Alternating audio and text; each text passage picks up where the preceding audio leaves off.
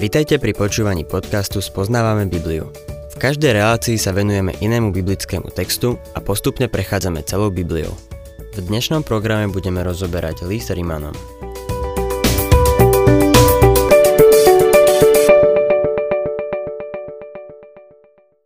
Milí poslucháči, v 11. kapitole listu Rimanom Pavol používa ilustráciu olivy. Oliva predstavuje izraelský národ, pričom jej koreňom je Abraham. Poukazuje na to, že Boh odmietol tento národ ako taký, niektoré ratolesti odťal, aby do tej olivy zaštepil pohanov. Odťal izraelský národ a zaštepil do nej cirkev. Zaštepil ju rovno na koreň, na Abraháma prostredníctvom viery. Odmietnutie Izraela je však len dočasné. Otvorme si 11. kapitolu listu Rimanom a budem čítať 25. verš. Nechcem totiž, bratia, aby ste nepoznali toto tajomstvo, aby ste neboli múdri sami pre seba, že časť Izraela sa zatvrdila dovtedy, kým nevojde plný počet pohanov. Plný počet pohanov začal povolaním cirkvy. V skutkoch 15.14 Jakub hovorí Šimon vyrozprával, ako Boh poprvý raz vzliadol a vybral si z pohanov ľud pre svoje meno. Toto bude pokračovať až do vytrhnutia cirkvy. Slepota a zatvrdenie Izraela bude pokračovať, pokým je cirkev prítomná na zemi. Pavol v tomto verši hovorí o tajomstve, čo je potrebné vysvetliť. V starovekom svete začas Pavla boli náboženstvá označované ako mystéria. Dnes pod tajomstvom chápeme neodhalený dej alebo postavu v nejakom príbehu.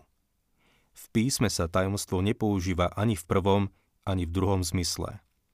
V Novej zmluve odkazuje na to, čo bolo skryté, ale je teraz zjavené. Tajomstvo je tu to, že plnosť pohanov nebola predmetom zjavenia v starej zmluve. Čítajme 26. a 27. verš. A takto bude celý Izrael spasený, ako je napísané. Zo Siona príde vysloboditeľ, odvráti bezbožnosť od Jákoba. A toto bude moja zmluva pre nich, keď odstránim ich hriechy. Keď Pavol hovorí, že celý Izrael bude spasený, nemyslí týmto, že každý jeden Izraelita bude spasený. Hovorí o národe ako takom. V každom veku bol spasený len zvyšok. Text, ktorý Pavol cituje, je z Izaiáša 59.20. Tam sa píše K Sionu príde ako vykupiteľ kvôli tým, čo sa v Jakobovi odvrátili od hriechu. Znie výrok hospodina.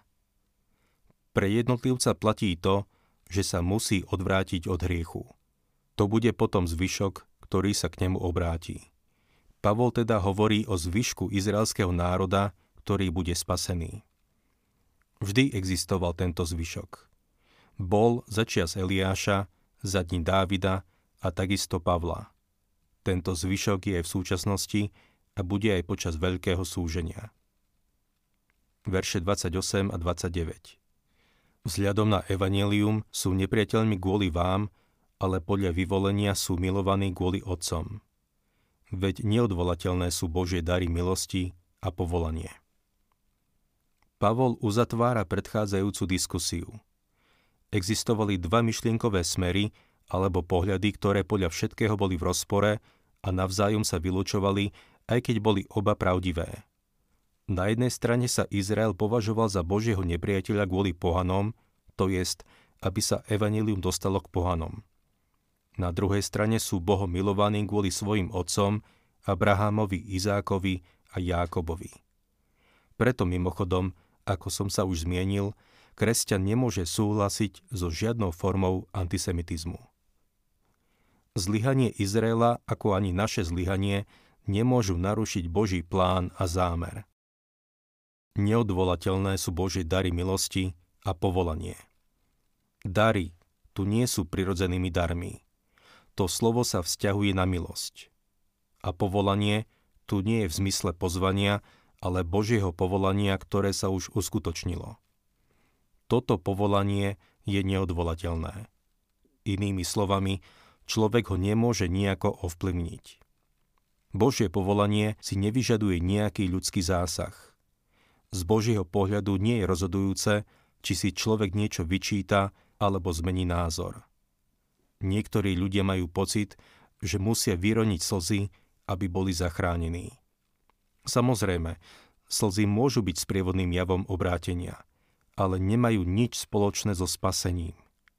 Dôležitá je spásonosná viera v Ježiša Krista. Ale ani tá viera nie je záslužná. Všetky zásluhy patria len Kristovi. Vierou sa spásy len chopíme. Pokračujme 30. a 31. veršom. Lebo tak, ako ste vy kedysi neposlúchali Boha, ale teraz ste dosiahli milosrdenstvo pre ich neposlušnosť, tak aj títo teraz upadli do neposlušnosti, aby sa vám dostalo milosrdenstvo, aby aj oni dosiahli milosrdenstvo. Pavol píše pohanom. Cirkev v Ríme pozostávala prevažne z bývalých pohanov. V tomto období už bolo veľa veriacich z pohanstva. Predtým neverili, ale teraz zvyšok pohanov dosiehol milosrdenstvo. Zároveň Izrael ako národ, ktorý predtým veril, teraz neverí. Pavol tu pripomína, čo je základom spasenia Židov i pohanov. Milosrdenstvo. Tak ako preukázal milosrdenstvo pohanom, preukáže ho aj židovskému národu. 32. verš Boh totiž všetkých spolu uzavrel do neposlušnosti, aby sa nad všetkými zľutoval. Židia i pohania sa nachádzajú v stave tvrdohlavej vzbory a hlbokej neviery. Preto sme spasení milosťou skrze vieru, nie sami zo seba, ale je to Boží dar, nie zo skutkov, aby sa nikto nechválil. Z akého dôvodu Boh znovu obnoví izraelský národ? Skutočný dôvod je ukrytý v bohatstve Božej múdrosti. Mali by sme sa uspokojiť s vedomím, že to, čo Boh robí, je múdre, správne a to najlepšie. My máme starú prirodzenosť, ktorá spochybňuje Bože rozhodnutia. Mnohí kresťania sa pýtajú, prečo budú pohane zatratení, keď nebudú počuť evanílium. Boh ich nemá právo odsúdiť. Milý poslucháč, Boh má právo na všetko, čo si len vieš predstaviť. On je Boh. A to, čo robí, je správne. Ak si to nemyslíš, potom sa mýliš. Boh nie je hlúpy. My môžeme byť hlupí, ale Boh nie. Pochopiť to je nesmierne dôležité. 33. verš Ó, hĺbka Božieho bohatstva, múdrosti a poznania. Aké nepochopiteľné sú jeho súdy a aké nevyspytateľné jeho cesty. Pavol dospel do bodu, keď si uvedomil múdrosť a slávu, ktorá stojí za všetkým, o čom doteraz pojednával. Za zmienku stojí výrok Frederika Godeta k tejto pasáži. Ako cestovateľ, ktorý dosiahne vrchol alpského výstupu, sa apoštol rozliada a uvažuje. Hĺbky mu ležia pri nohách, ale príval svetla ich osvetľuje a okolo neho sa rozprestiera nesmierny horizont, ktorý jeho oko vidí. Táto pasáž sa vyznačuje čistou chválou a neponúka žiadne vysvetlenie, no pritom je tým najväčším vysvetlením všetkého. Ak nechápeme dôvody Božieho konania s Izraelom, s pohanmi a s nami samými, nie je to preto, že by dobré a dostatočné vysvetlenie neexistovalo.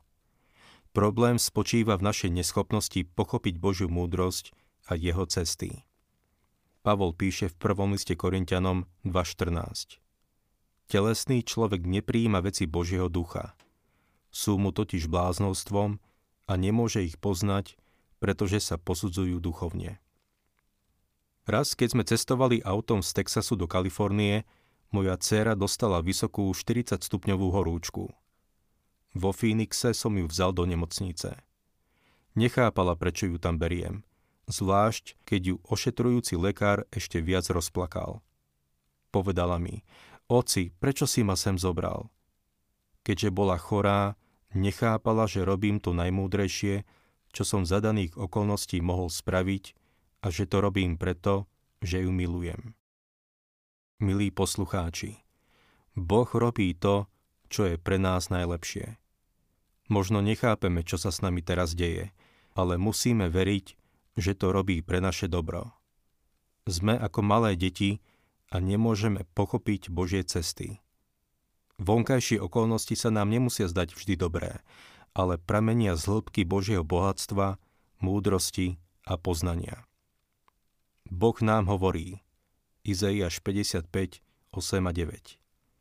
Veď moje myšlienky nie sú vaše myšlienky a vaše cesty nie sú moje cesty, znie výrok hospodina lebo ako nebesá prevyšujú zem, tak prevyšujú moje cesty, tak prevyšujú moje cesty vaše cesty a moje myšlienky vaše myšlienky. Čítame v našom texte 34. a 35. verš. Veď kto poznal pánovo zmýšľanie? Alebo kto bol jeho radcom? Alebo kto mu vopred niečo dal, aby mu to musel vrátiť? Tieto otázky, ktoré tu máme, sú jednoduché, ale odpoveď na ne nie je ľahká. Veď kto poznal pánovo zmýšľanie? Nikto nepozná pánovo zmýšľanie. To je odpoveď. Pavlovým úsilím bolo poznať ho. Túžil potom, aby poznal jeho a moc jeho v vstania i účasť na jeho utrpeniach. Bral na seba podobu jeho smrti. Alebo kto bol jeho radcom? Nikto nemôže Bohu radiť. Videl som mnohých, ktorí mali pocit, že skutočne Bohu dobre radia, ale On žiadnu radu nepotrebuje. Všimli ste si, že pán Ježiš si nikdy nepýtal radu, keď bol tu na zemi? Raz sa opýtal Filipa, ešte pred nasýtením piatich tisícov. Kde nakúpime chleba, aby sa títo najedli? Ale to povedal preto, že ho chcel vyskúšať, lebo sám vedel, čo urobí nepotreboval Filipovú radu. Pravda je taká, že si nedal učeníkmi poradiť.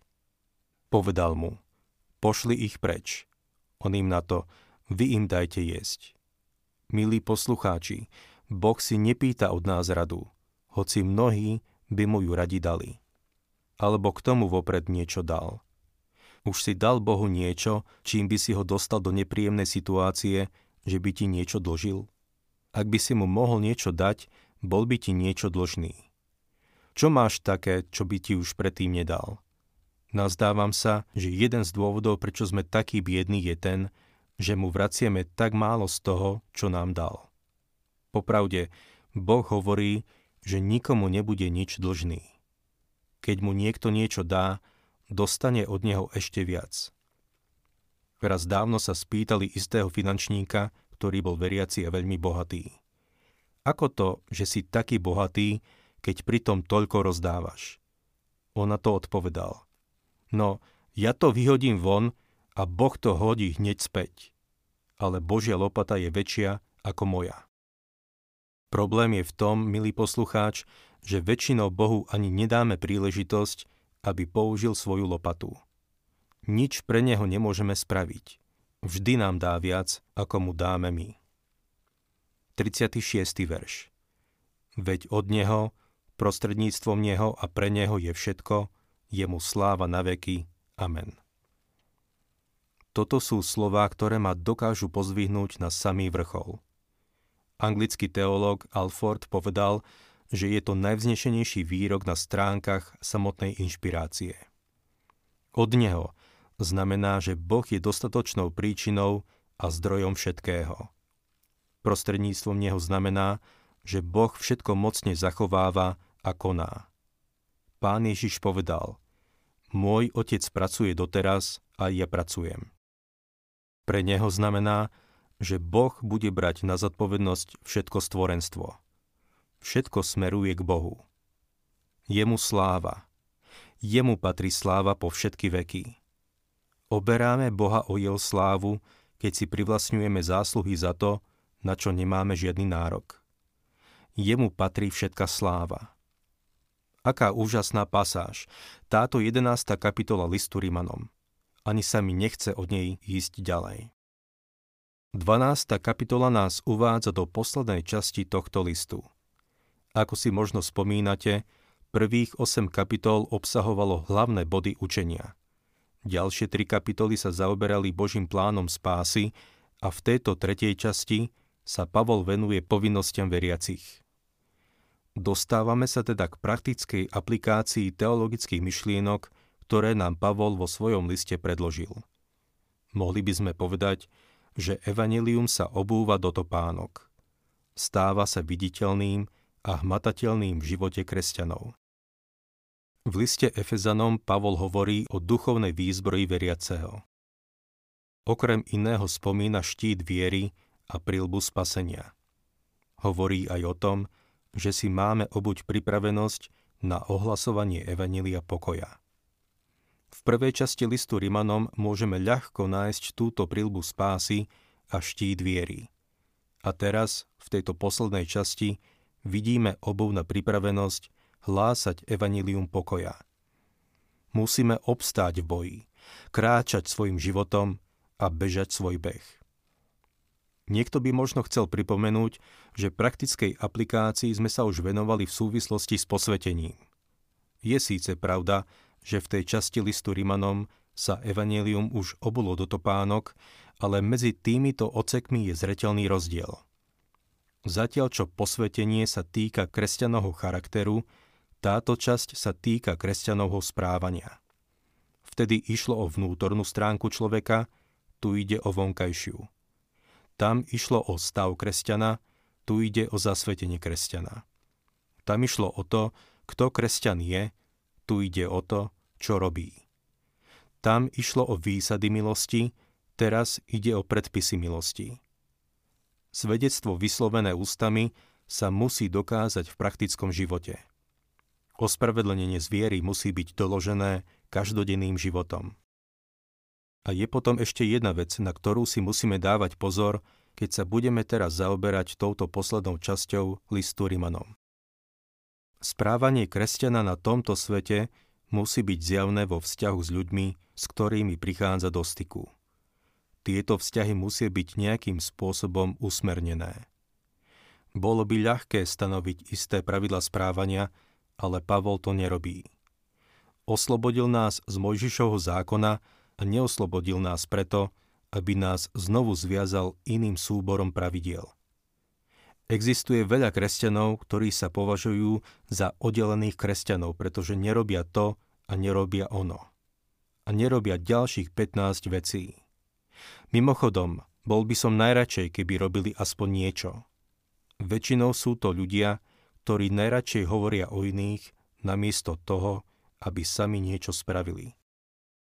Pavol nedáva žiadne nariadenia a pravidlá, ale uvádza dôležité princípy, podľa ktorých sa má veriaci riadiť. Duch Svetý dáva veriacemu cestovnú mapu pre život, v ktorej sú zaznačené zákruty, ale nie obmedzenie rýchlosti. Označuje miesta, kde sa môže zastaviť, odpočinúci, občerstviť sa, ale neprikazuje mu, na ktorom mieste presne sa má zastaviť. Zretelne vyznačuje obchádzky spolu s upozornením, aby sa ich vyvaroval jasne zaznačuje mesto s názvom Trh márnosti, rovnako ako aj východy z neho. Veriace mu hovorí, aby odišiel bez toho, aby mu presne povedal, ktorou cestou sa má vybrať. Tých možností je viac. Rimanom 12. kapitola 1. verš Povzbudzujem vás teda, bratia, pre Božie milosrdenstvo, aby ste odovzdávali svoje telá ako živú, svetú, Bohu príjemnú obetu ako vašu rozumnú službu Bohu. Táto kapitola začína slovami Povzbudzujem vás teda. To slovo teda naznačuje, že nadvezuje na to, čo bolo povedané predtým. Aj keď nadvezuje priamo na záver 11. kapitoly, nazdávam sa, že Pavol tu sumarizuje všetko, čo v tejto epištole napísal. Povzbudzujem vás teda. Používa jazyk milostí nezákona. Nepočuť hrom z vrchu Sinaj. Mojžiš prikazoval, Pavol povzbudzuje. Mohol Pavol prikazovať? Filemonovi síce napísal, že by mu mohol smelo rozkázať, čo sa patrí, ale neurobil to. Neprikazoval, ale povzbudzoval. Pre Božie milosrdenstvo. V pôvodnom jazyku je použité množné číslo milosrdenstva, čím vyjadruje hojnosť Božieho milosrdenstva. Má ho veľa, milý poslucháč. Veľa z neho musel použiť vo vzťahu ku mne, ale ešte ho má stále veľa aj pre teba. Milosrdenstvo znamená súcit, ľútosť, láskavosť. Prejavy jeho milosti nekončia. Pavol nás ďalej vyzýva, aby sme odovzdali svoje telá. Odovzdať sa. S rovnakým termínom sme sa stretli v 6. kapitole. Niektorí vykladači písma zastávajú názor, že tam sa to týka mysle, zatiaľ čo tu ide skôr o vôľu. Nemyslím si však, že je to správne rozlíšenie. V obidvoch prípadoch apeluje na našu vôľu. V 6. kapitole Pavol píše, že odovzdanie sa je cesta, ktorá vedie ku kresťanskému charakteru. Na tomto mieste je odovzdanie sa cestou k zasveteniu a správaniu kresťana. Pavol píše, aby sme odovzdali svoje telá, celú svoju osobnosť. Telo je nástroj, ktorým sa vyjadrujeme. Naša myseľ, naše city, naša vôľa, ako aj Duch Svetý, môžu používať naše telo. Marvin Vincent, teológ z 19. storočia, dal dokopy nasledujúce texty písma, ktoré poukazujú na rozsah toho, o čom tu Pavol píše. Prvý list Korintianom 6.20 Boli ste draho vykúpení. Oslavujte teda Boha vo svojom tele. Filipanom 1.20 Túžobne očakávam a dúfam, že v ničom nebudem zahambený, ale že so všetkou otvorenosťou, ako vždy aj teraz, bude oslávený Kristus na mojom tele, či životom, alebo smrťou. A druhý list Korintianom 4.10 Stále nosíme na tele Ježišové zomieranie, aby bol na našom tele zjavný aj Ježišov život. Svojou vôľou, vlastným rozhodnutím, dávame Bohu k dispozícii celú svoju osobnosť. Toto je naša rozumná služba, príjemná obeta Bohu. Čítajme druhý verš. A nepripodobňujte sa tomuto svetu, ale premente sa obnovením zmýšľania, aby ste vedeli rozoznať, čo je Božia vôľa, čo je dobré, čo mu je príjemné, čo je dokonalé. Kenneth Wust, profesor na Moodyho biblickom inštitúte, ponúka vynikajúci preklad tohto verša, ktorý je vlastne jeho výkladom. A prestante si osvojovať navonok prejav, ktorý nevychádza z vášho vnútra a nevyjadruje to, kým ste vo svojom vnútri, ale sa prispôsobuje dnešnej dobe. No zmente svoj vonkajší prejav tak, aby vychádzal z vášho vnútra a vyjadroval vaše vnútro tým, že obnovíte svoje zmýšľanie a podrobíte skúške, čo je Božia vôľa, čo je dobré, príjemné a úplne podľa jeho vôle. A keď zistíte, že to splňa jeho podmienky, dajte na to svoj súhlas. Aj keď je to možno trochu komplikované, je to presne to, čo tu Pavol hovorí. Nalieha na veriacich, aby neprispôsobovali svoj život a správanie svojmu okoliu, dokonca ani tým, čo sú v cirkvi.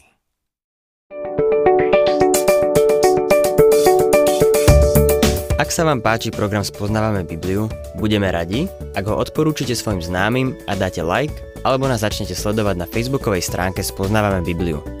A ak vás niečo oslovilo alebo zaujalo, napíšte nám cez Facebook alebo na adresu spoznávame.bibliu zavinač gmail.com.